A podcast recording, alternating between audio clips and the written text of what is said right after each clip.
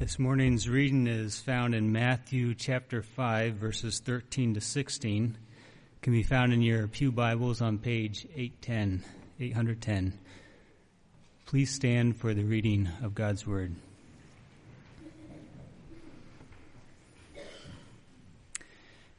You are the salt of the earth, but if salt has lost its taste, how shall its saltiness be restored? It is no longer good for anything except to be thrown out and trampled under people's feet. You are the light of the world. A city set on a hill cannot be hidden, nor do people light a lamp and put it under a basket, but on a stand, and it gives light to all in the house. In the same way, let your light shine before others, so that they may see your good works and give glory to your Father who is in heaven. This is God's Word.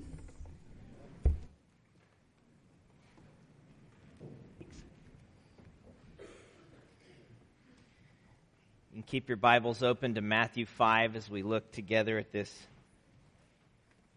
wonderful passage this morning. And let's pray as we seek the Lord to hear from Him. Gracious Father, when we open your word, there's no greater need than for your Spirit to give us ears to hear.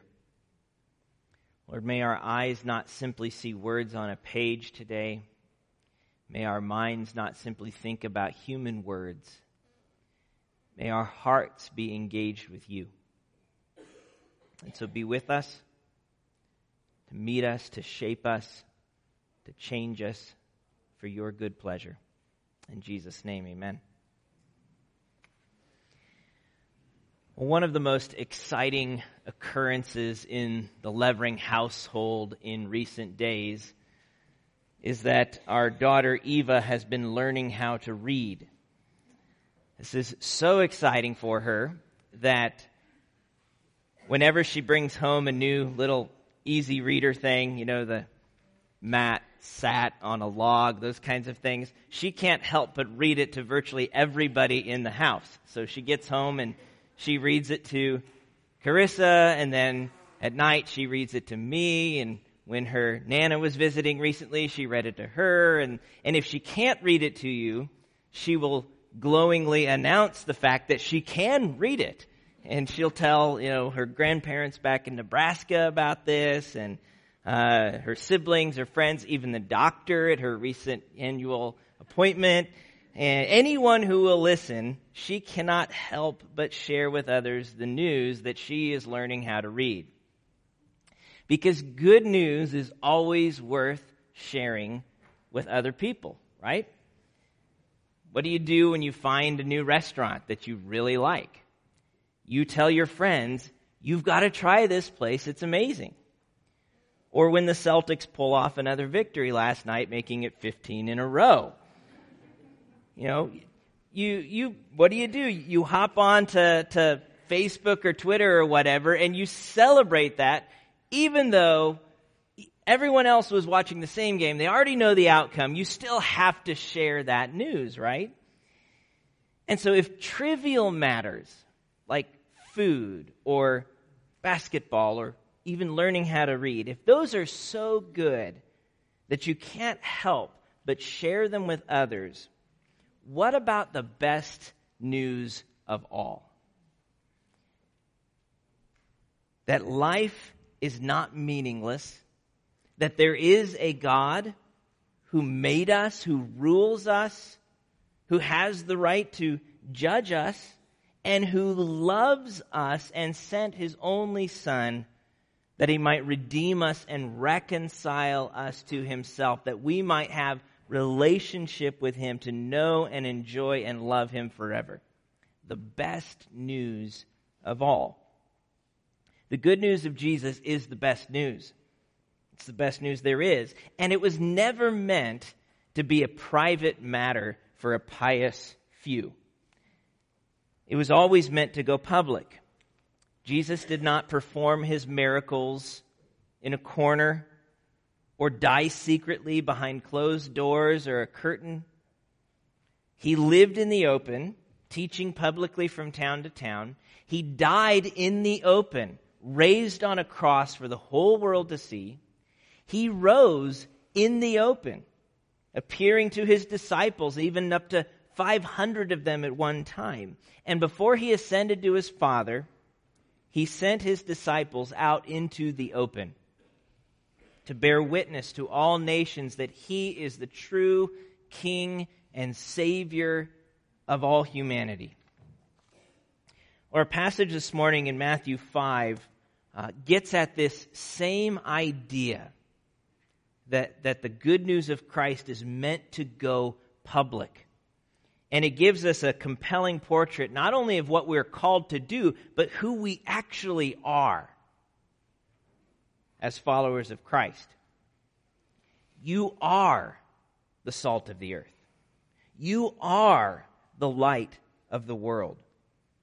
Going public with the gospel of Jesus, making Christ known in all his beauty and his glory, is not just something we do, it's essential to who we are as the church. Because it's through his church that Christ has chosen to reveal his glory to the world. To announce his gospel that people, that all kinds of people from all kinds of places would come to treasure Christ above all things for his glory and for their eternal satisfaction. So Christ reveals his glory through the witness of his church. That's what we see. Which is why local outreach is one of our core commitments as a church. This fall, we're looking at our different core commitments of our vision, our desire to see Christ treasured above all things, and what does it take to, to move forward toward that? Local outreach is one of those core commitments. The, uh, the desire to make Christ known among our neighbors, among our friends, our family. Christ will not be treasured, and people will be left in the dark apart from the local church, from you and me, going public with the gospel in both word and deed. Christ being treasured requires his church making Christ known. So, what does it mean then to be the light of the world? Uh, if we're honest, that can sound a little bit arrogant and presumptuous to kind of say about ourselves, yeah, we're the light of the world. What does that mean? What does Jesus mean by that? And what's at stake in shining that light clearly and accurately? What are the obstacles that threaten to dampen it or distort it? And what does it even look like? in daily practice. That's what I want to consider this morning as we think about this call to local outreach for the sake of seeing Christ treasured, uh, looking right here at Matthew 5 13 to 16. You might have noticed um, that our verses, the verses before us are found in what's called the Sermon on the Mount in Matthew 5 through 7. It's a bigger collection of Jesus' teachings, one of the most important collections of those uh, where he shows us what life looks like under his authority as king. What does life look like as part of God's kingdom, his rule and reign? And the verses we're looking at come right after the famous Beatitudes at the beginning of chapter 5. Uh, Blessed are the poor in spirit, for theirs is the kingdom of heaven. Blessed are those who mourn, the, the meek, those who hunger and thirst for righteousness, and so on, where Jesus kind of unpacks the character of God's kingdom. But then in verse 13, he turns from the character of the church to her purpose, to her identity.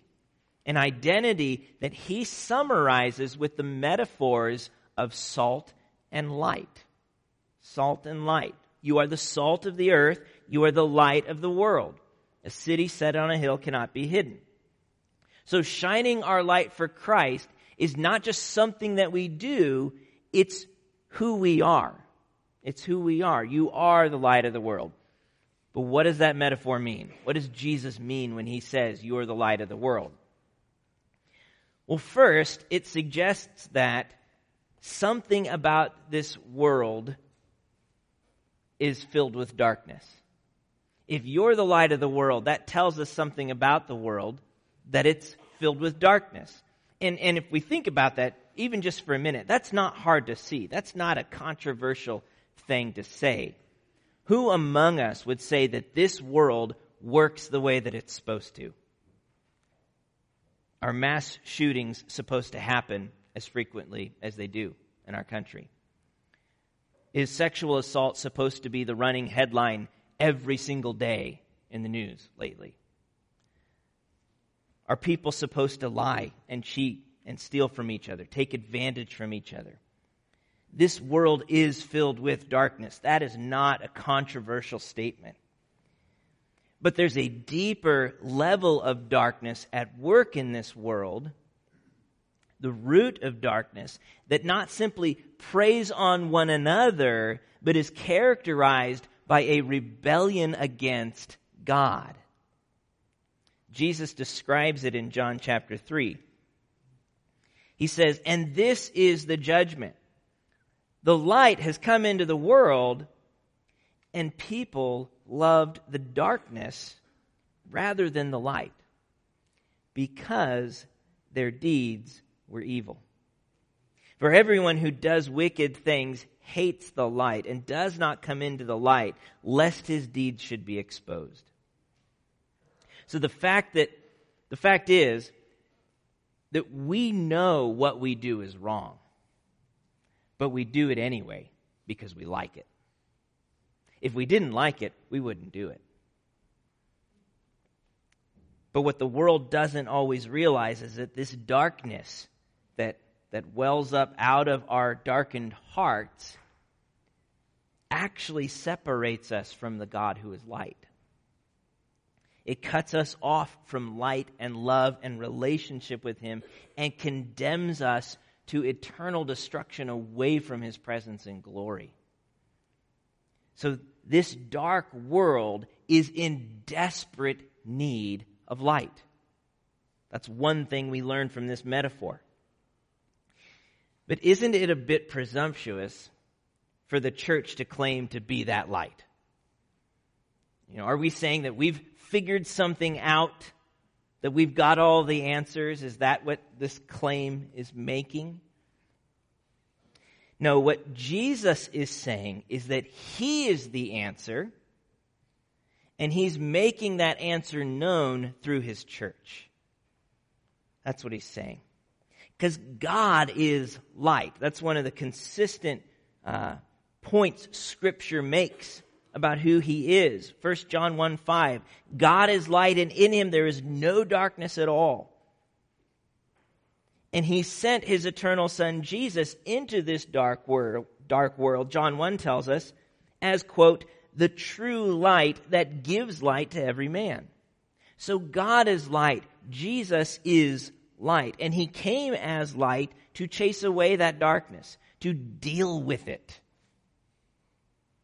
to deal with it at its root, the root of sin. And so to do this, he lived a perfect life of faithfulness before his Father, where his life was categorized only by light, no darkness at all. He did this to show us what life is supposed to look like, because our experience is always tainted with darkness. He did this to take our sin and rebellion onto himself on the cross, that we might be forgiven of sin, and through his resurrection, then to give new life and light to all who would believe. Jesus came, John, he says himself in John 8 12, I am the light of the world. Whoever follows me will not walk in darkness, but will have the light of life. That's why he came. To deal with the darkness through his own life, death, and resurrection. And this same king who says to us, I am the light of the world, tells his followers in Matthew 5, You are the light of the world. Not because we've accomplished something or figured something out, but because we've been changed by Jesus. And he's choosing to shine his light through his people. The light of the church is like the light of the moon. If you think about that, the, you look at the moon and it gives light during the nighttime, but not because the moon itself produces any light. It's simply reflecting the light of the sun. And so we don't give credit to the moon for the power to produce light. That would be silly. The moon's just an instrument. The credit goes to the sun. That's the source of light.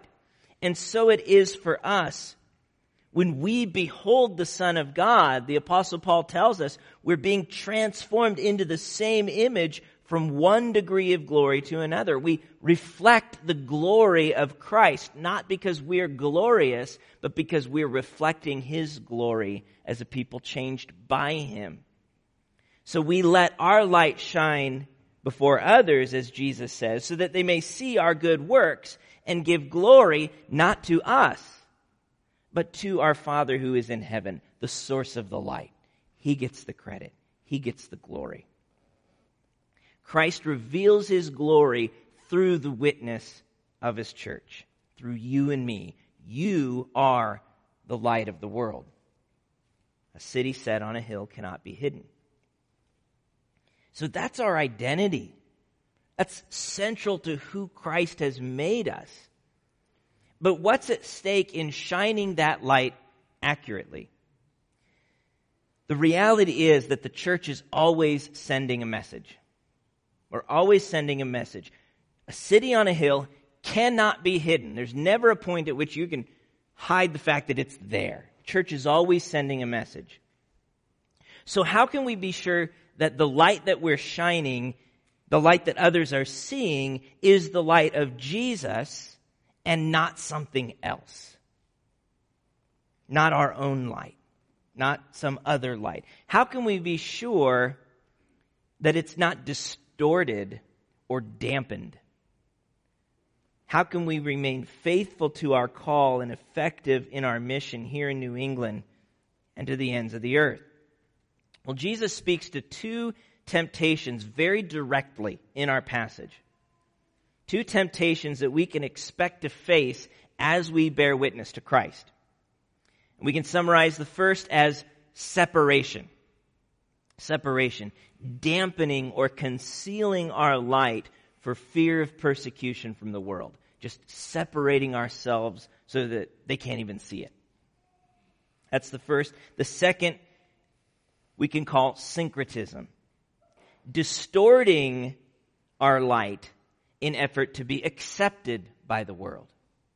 So we can dampen it to avoid being persecuted, or we can distort it in order to be accepted. Those are the two temptations we face, and Jesus speaks to both of them here. The first one being separation, to, to disengage from the world for fear of persecution. It is risky to talk about Jesus. What if people don't want to hear it? What if we can't answer their questions? What if they think I'm stupid? What if they reject me or this somehow breaks our relationship together? What if they just think I'm some sort of backwoods bigot or something like that? It's an honest concern. Nobody wants to be that guy that everyone feels like they have to kind of perform around or put on a show for because they're too good for you. Nobody wants to be that guy. And so and the reality is, it, it, it's getting harder and harder to be a faithful Christian in America today. You know, compare it to the rest, other parts of the world, that sounds like a ridiculous statement.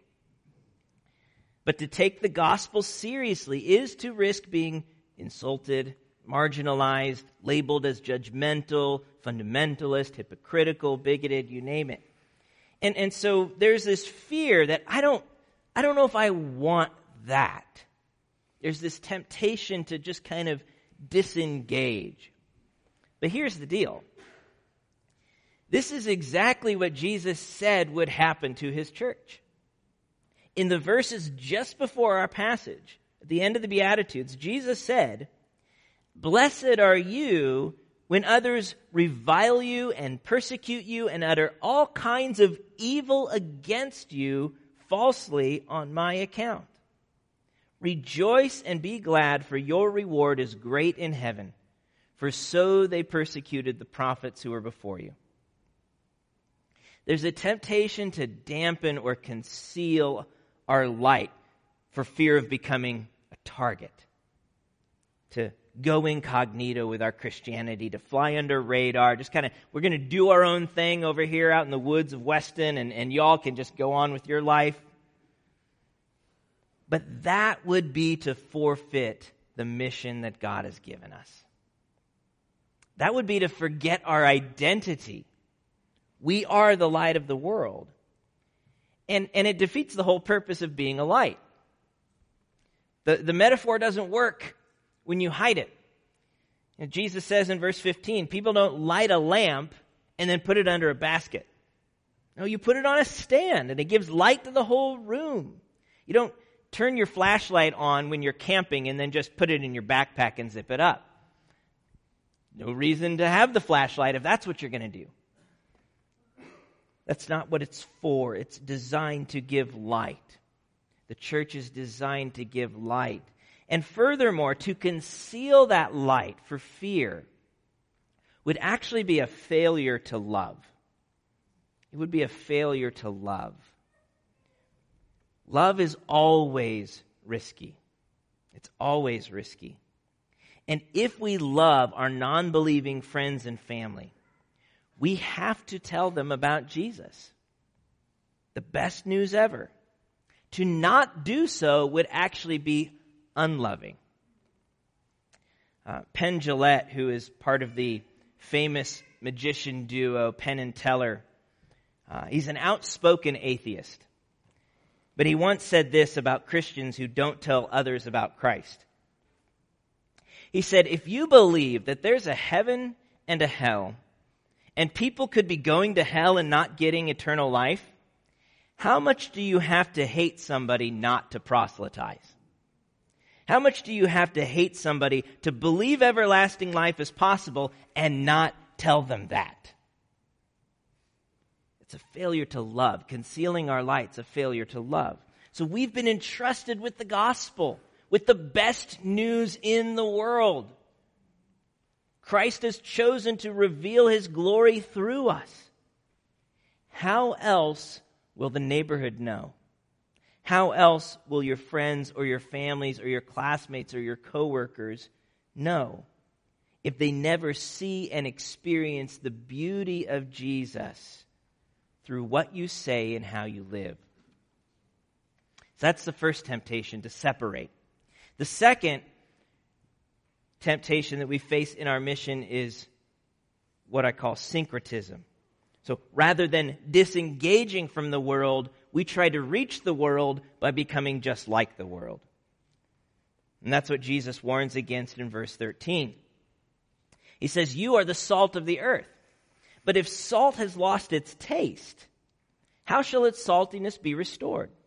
It's no longer good for anything except to be thrown out and trampled under people's feet. And a lot of people have wrestled with this metaphor, trying to figure out what exactly is Jesus getting at here with this what does it mean to be the salt of the earth? Um, and, you know, there were several different ways that salt was used in the ancient world. One commentator lists 11 different uses for salt. Uh, but I think he tells us what he's getting at here. His concern is over the salt losing its taste, its flavor, its seasoning. Uh, a few years ago, I was making ramen noodles for lunch one day in the little office kitchenette type thing. Don't judge me for eating ramen. Uh, and I forgot to add that little seasoning packet to the water. Uh, I don't know if you've ever done this before. But as soon as it hit my lips, it came right back out. It was disgusting. That little silver packet is the difference between lunch and garbage. because it's loaded with salt. That's what gives the soup flavor. You forget that, it's useless. The other way you can ruin ramen speak with some experience here, is by adding too much water to it so that the salt gets diluted. And I think that's the picture that Jesus is getting at here. That the church, as the light of the world, has a unique flavor, a unique message. But we lose our flavor, our actual unique contribution to the world, when we become diluted by the world. Which ironically actually makes us useless to the world. And you can, and that can take all sorts of shapes. I mean, sometimes we become deluded by adopting the methods of the world. For instance, one of the biggest temptations for evangelicals recently is to trust in political power more than Jesus. To adopt the world's method of getting stuff done. Even to the point we can become so uh, focused on gaining that power that uh, sometimes we're even willing to compromise certain ethics in order to try and promote or protect other ethics we feel are under threat. But what message does that send to the world? The church is always sending a message. And the message that the world has heard from evangelicalism this past year is that there's almost nothing we're unwilling to sacrifice for the sake of political power. That's the message. That's what they see. That's what they hear when we trust political power more than Jesus. When we try and grab onto the methods of this world as though we're going to reach the world that way, it dilutes our witness. That's not the light of Christ that we need to be shining. Other times, we're, we're tempted to dilute or distort our witness by conforming our message to the world. So we can adopt the methods, we can also conform our message. Now, one of the frequent charges against Christianity today is that it is irrelevant. It's outdated. It's, it doesn't connect with where people are really living. They don't see their need for it. And, and so that results in all sorts of pressure on the church to become more relevant, to become more attractive to the lost, to give them what they want and then just try and sneak Jesus in there somewhere. Even to change the message to become less offensive or more acceptable or palatable to modern sensitivities. It's really easy to give in. But here's the problem what you win them with is what you win them to. What you win them with is what you win them to. So if we win the world by becoming like the world, whether by f- feeding consumeristic impulses or, or watering down morality or anything like that, we've not won them to Jesus. We've won them to some sort of baptized version of what they already had. It's as useless as soup without the salt. We've lost our flavor. Our witness becomes garbage. If we give up the one unique thing that we have to offer to the world, the gospel of Jesus, in our attempt to win the world, we actually become irrelevant to the world. That's what happens. We lose our saltiness. You win them to what you win them with. So we must win them to Jesus with Jesus. He's our message. He's what we have to offer. Our light is not the light of financial stability or well adjusted children or successful careers or social activism, though the gospel will speak to all of those things.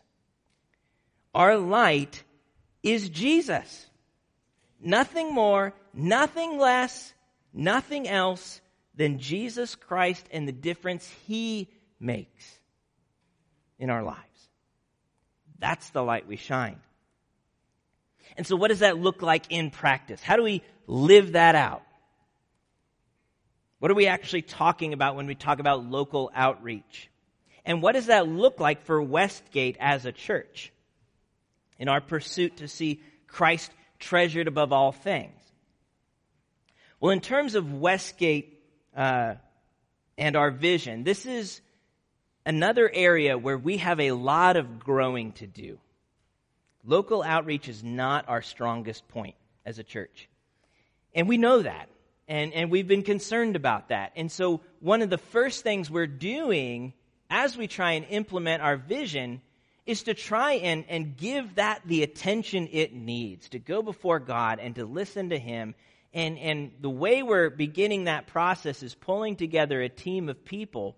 Uh, we're calling it our local outreach development team. We need people to give focused time and energy on seeking the Lord and helping, you know, think through uh, what we're currently doing and how that lines up with the vision, what we're not doing and could be, how we need to change as a church for that to happen.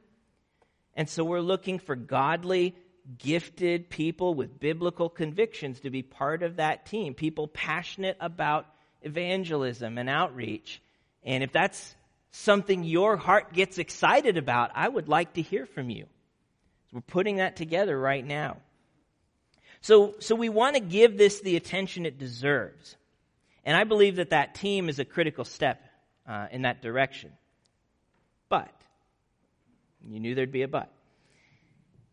That doesn't mean that if we're not on that team, the rest of us just sit back and don't have to worry about it till they figure it out. That's not what it means.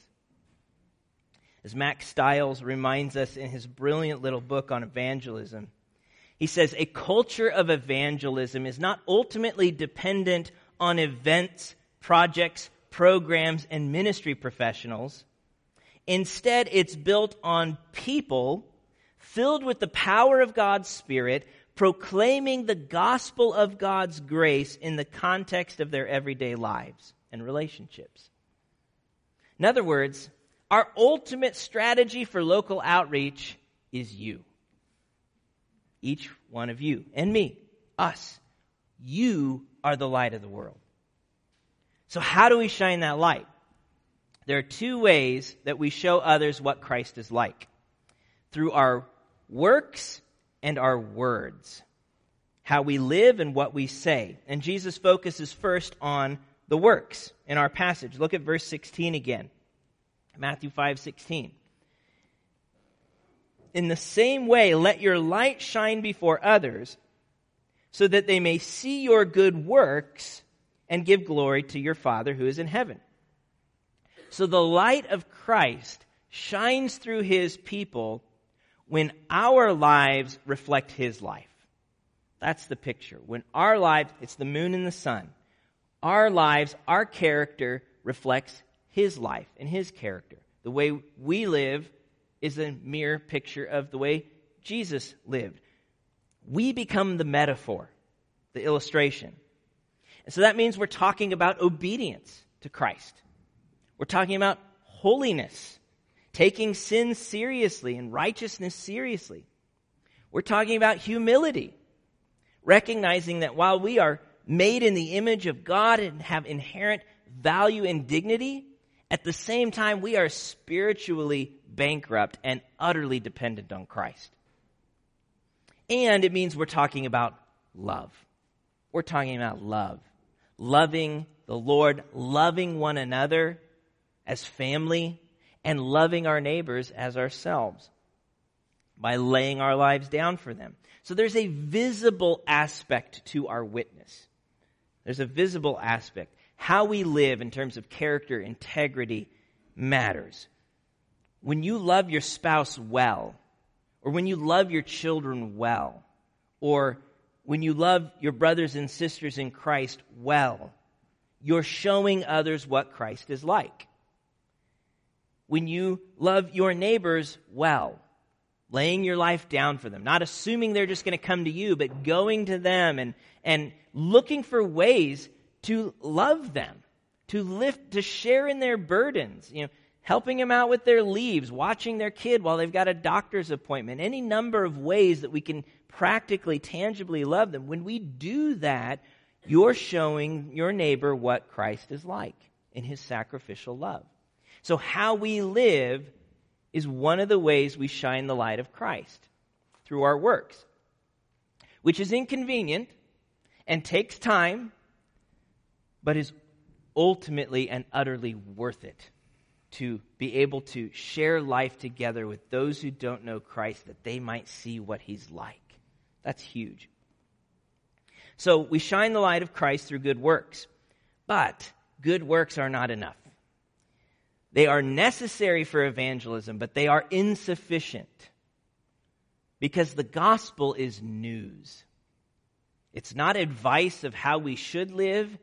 It's news. It's a report of what God has done. And you can't communicate news without words.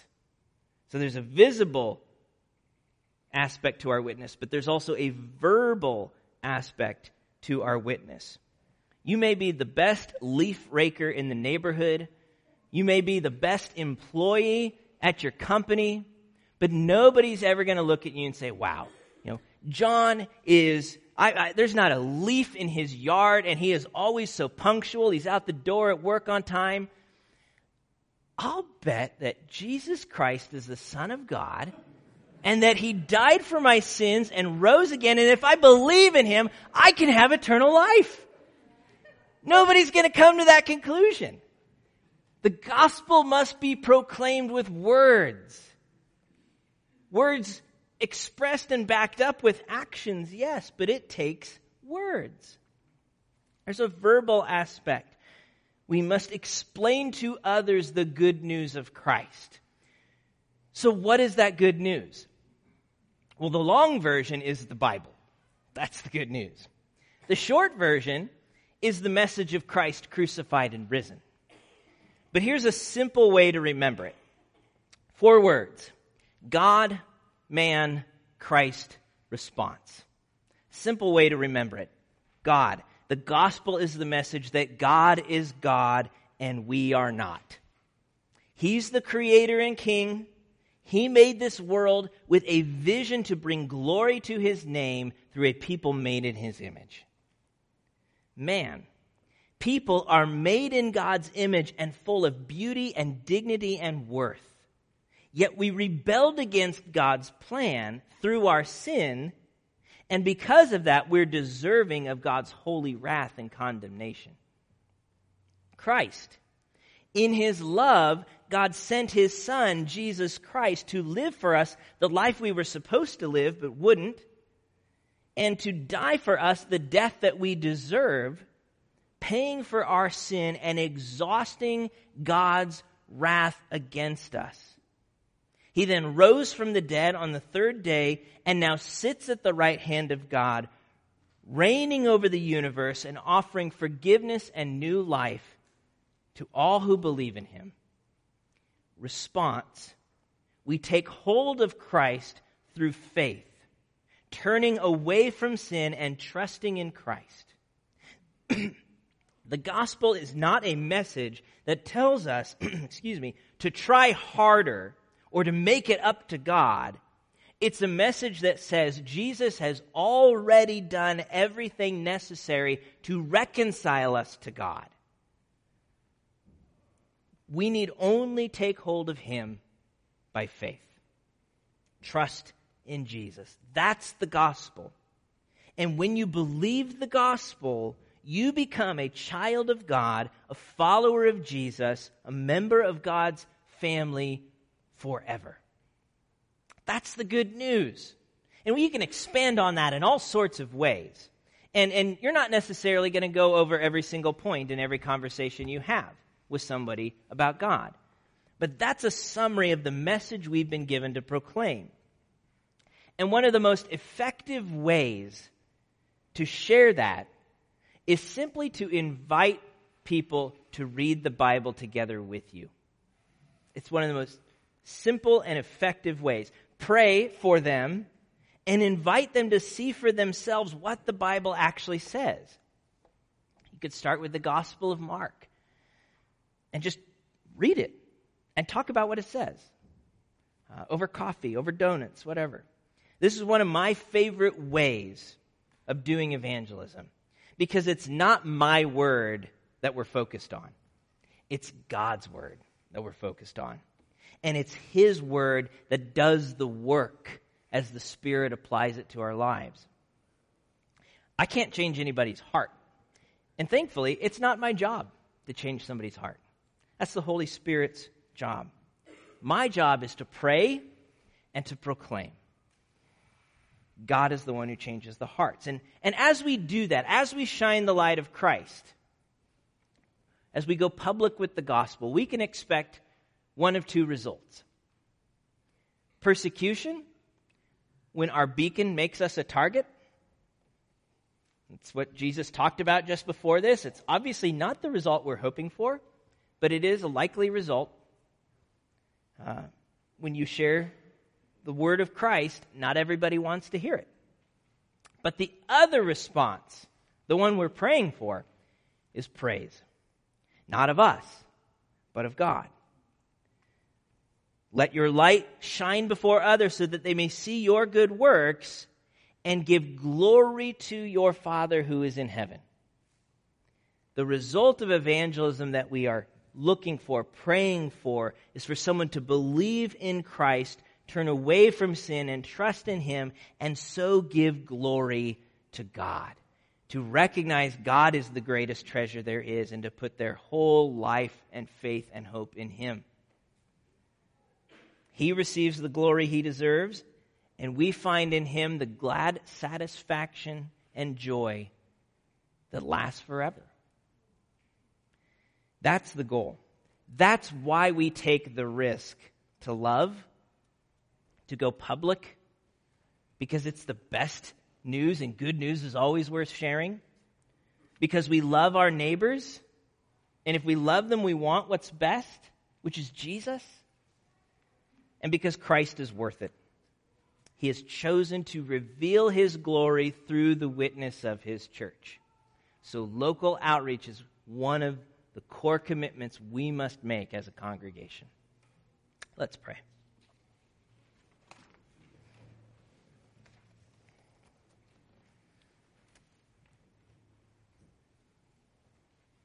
Lord, may we never become bored of the gospel.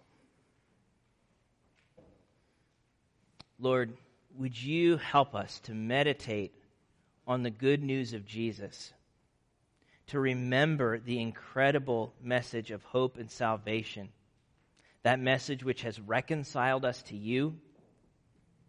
May we never grow bored of the fact that we have been loved and forgiven despite deserving the opposite, that you sent your Son to do that for us.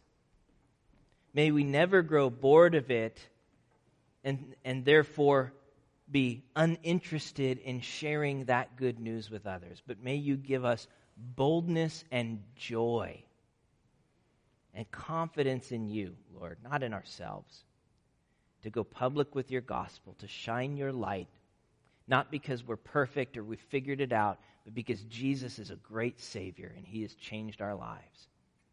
Lord, may that be true of us as a congregation. And Lord, I pray that um, for those among us today who have seen that light but not surrendered to you, would, would this be the day of salvation, God? Would you open hearts and eyes to trust in you and to find that light and life that you want to give? Lord, would you be glorified among us? May we make much of your name joyfully together. In Jesus' name we pray. Amen.